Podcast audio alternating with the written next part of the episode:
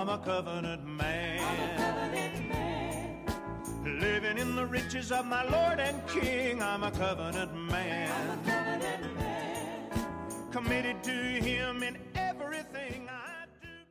Hello, everyone. My name is Ryan Weeder, and today I'm going to be sharing with you about uh, something that God's been working on with me for the past couple days. Um, you know, I, I, just got a new Bible and a new translation. I'm really enjoying it. Um, but you know, as I was reading through it, you know, nothing was really striking me, and and I came to God and I said, God, what do you want me to read? What do you want me to learn? Um, and He told me to uh, uh, to to look at the early church, because nowadays there are so many Christians that are just just lazy, spineless and lazy, lukewarm for God, and you couldn't say that about the early church. yeah, I mean, you could say you could say a lot of things about the early church, but they were on fire for God. They knew what they believed. They stood on it, and so I started thinking. So, so he started working with me about things that we could learn and implement from the early church, and so I started. I started reading in Acts. You know, that's where the church started. Was this? In fact, if I remember right, it actually says, yeah, the Acts of the Apostles. This is the Acts of the church from them obtaining the Holy Spirit, the birthing of the church, and their of and their their acts as the first church. And so today I want to start in Acts chapter 3. Verse 1 says, One day Peter and John were going up to the temple for the hour of prayer, three o'clock, and just then some men were carrying there one who had been lame from his birth, whom they were accustomed to place every day close to the gate of the temple called the Beautiful Gate, to beg from the people as they went in. Seeing Peter and John about to go into the temple, he asked them for alms.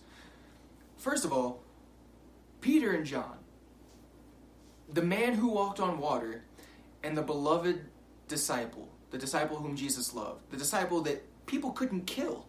They had to exile him. These two apostles, these two disciples, are walking into the temple, the Jewish temple.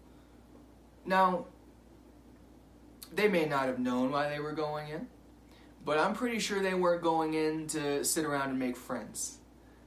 I mean, these two, uh, these two men, these two very loud and brash men. I mean, John was called the son of thunder, and Peter, who had a habit of running his mouth. You know, they were going into the temple, most likely at the guiding of the Holy Spirit. They may not have known why they were going in, but they knew something was about to go down.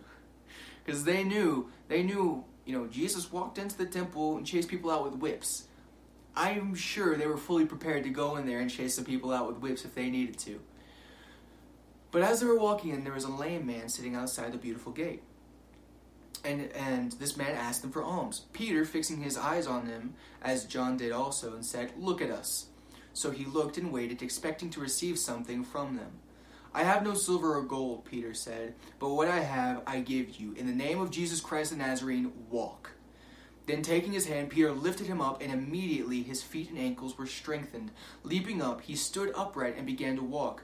Then went into the temple with them, walking, leaping, and praising God. Right there, I want to want to pause right there. Look at what Peter did. And think about how many Christians do you know that would truly do that? That would look at a man lame from birth, ankles, feet, and legs all gnarled and twisted up, and saying, In the name of Jesus, walk. Just that. No, no hour long prayer, no laying on of hands saying, Oh Jesus, oh Lord Jesus, we know it be your will. We know it's your will, Lord. Lord, we come before you. I mean, he did, there was none of that. He just said, In the name of Jesus, walk. That's all he said. And he grabbed the man's hand and yanked him up. And immediately his feet and ankles were strengthened. Immediately he was healed. This is a perfect example of putting actions to your faith. You know, faith without works is dead. And this is works with faith. He grabbed this man and lifted him. He acted upon what he knew was true. And it came to pass. Whatever you say, believe you receive, and it shall be.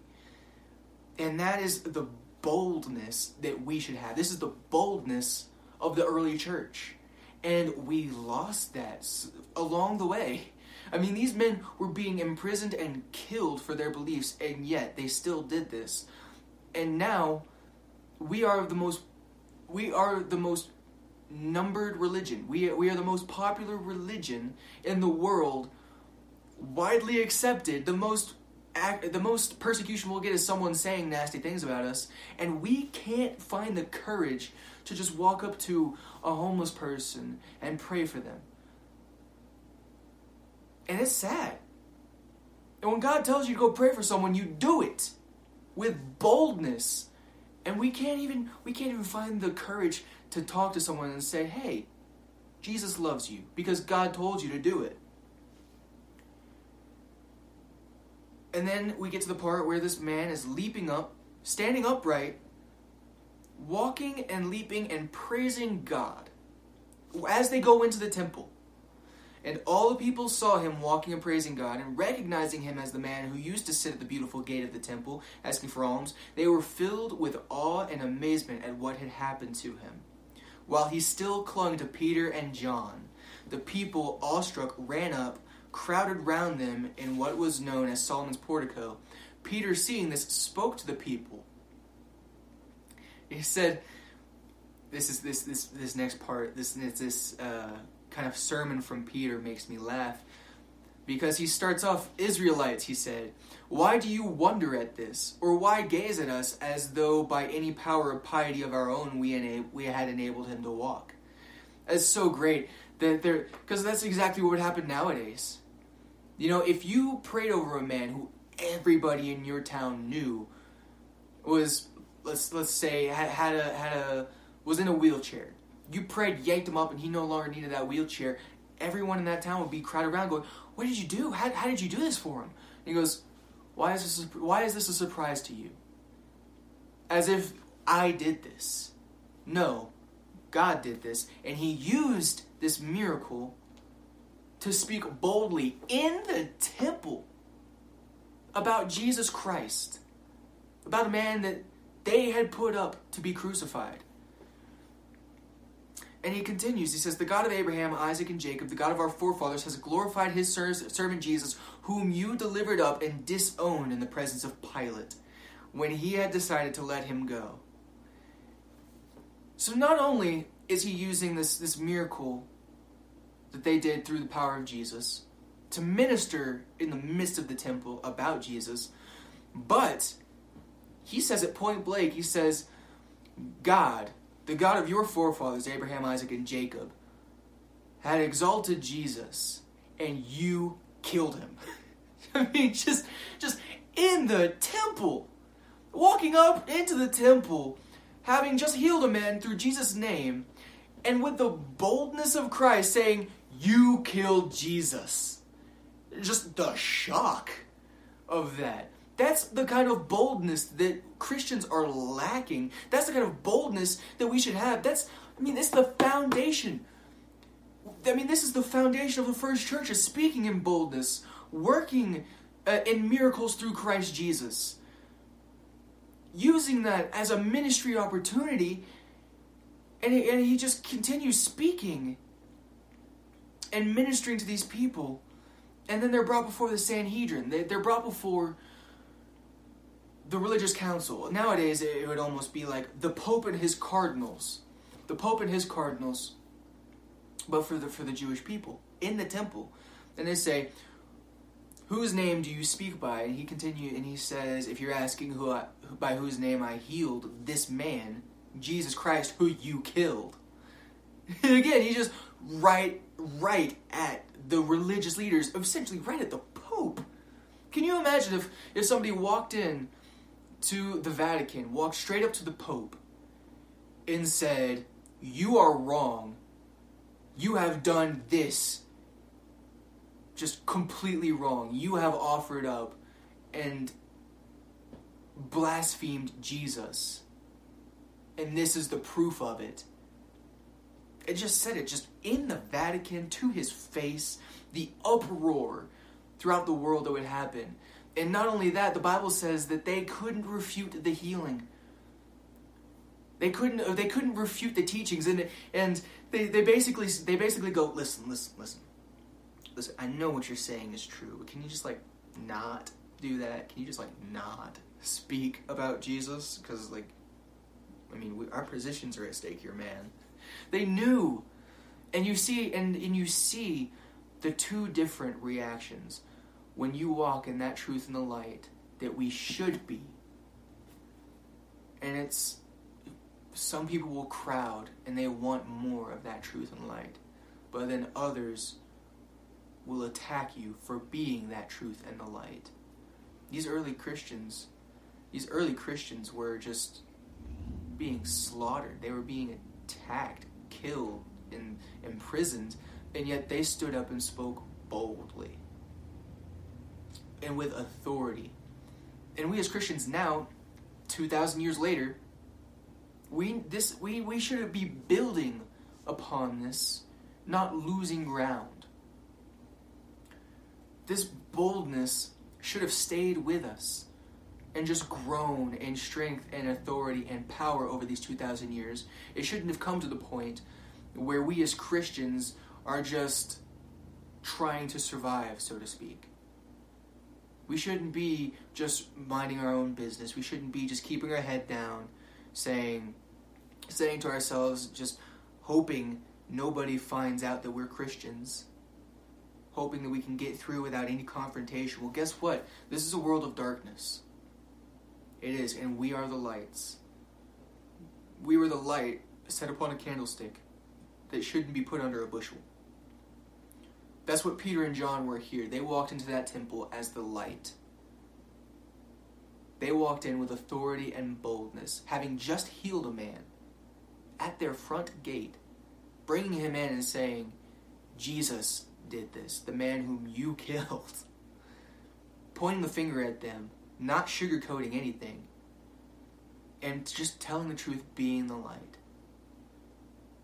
And instead of building upon this wonderful foundation, we've become lukewarm Christians. We've become Christians that we're not, you know, we don't know, we don't know if we if we can really go up and tell them, What if God didn't tell us to go pray for that man? So what? Worst case scenario, you you pray for that man, nothing happens. You miss you you didn't hear God, you missed it. You've planted a seed in that man's heart, saying, does God really care about me? Does God really want people praying for me? Does God really want me well? You planted a seed. And just, it's just, it bothers me so much.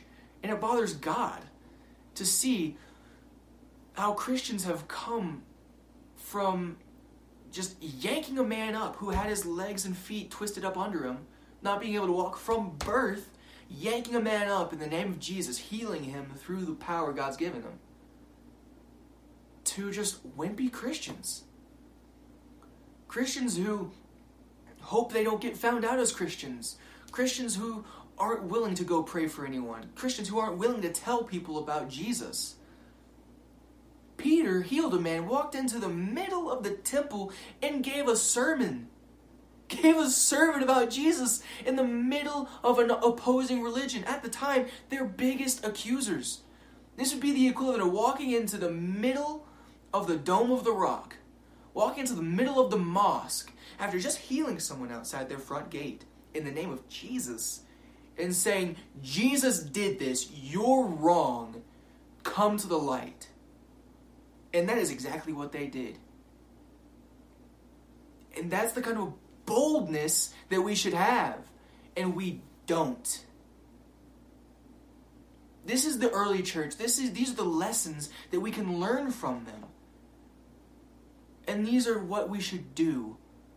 I mean, if, if you just take this in a practical example, even. I mean, just just in a practical example.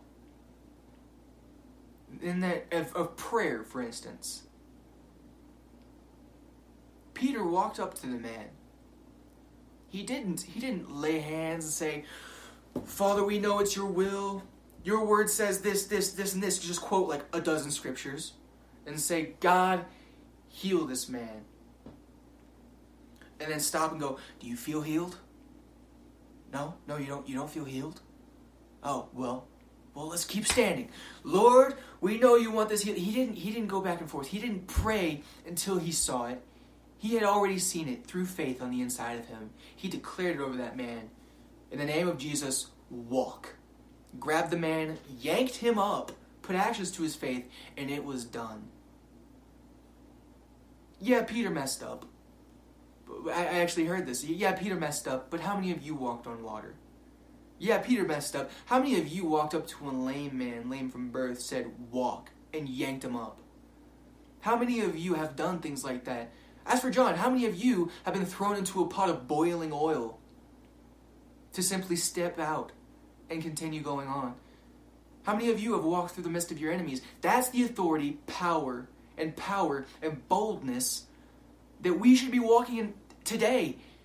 It's been 2,000 years. We should be growing in that, not shrinking in it. So today I want to encourage you to be bold, be that light, regardless of what people might say or think. And to walk in the authority and power that you should have. I mean, the early church, the early church had it. They were just filled with the Holy Spirit. The first thing they did was they went to the temple to minister. And that's what we should be doing. We should be ministering to people through the Holy Spirit on the inside of us and not cowering in fear from public opinion. So go out, be bold, and minister to somebody, pray for somebody, and do it. And you have a blessed day.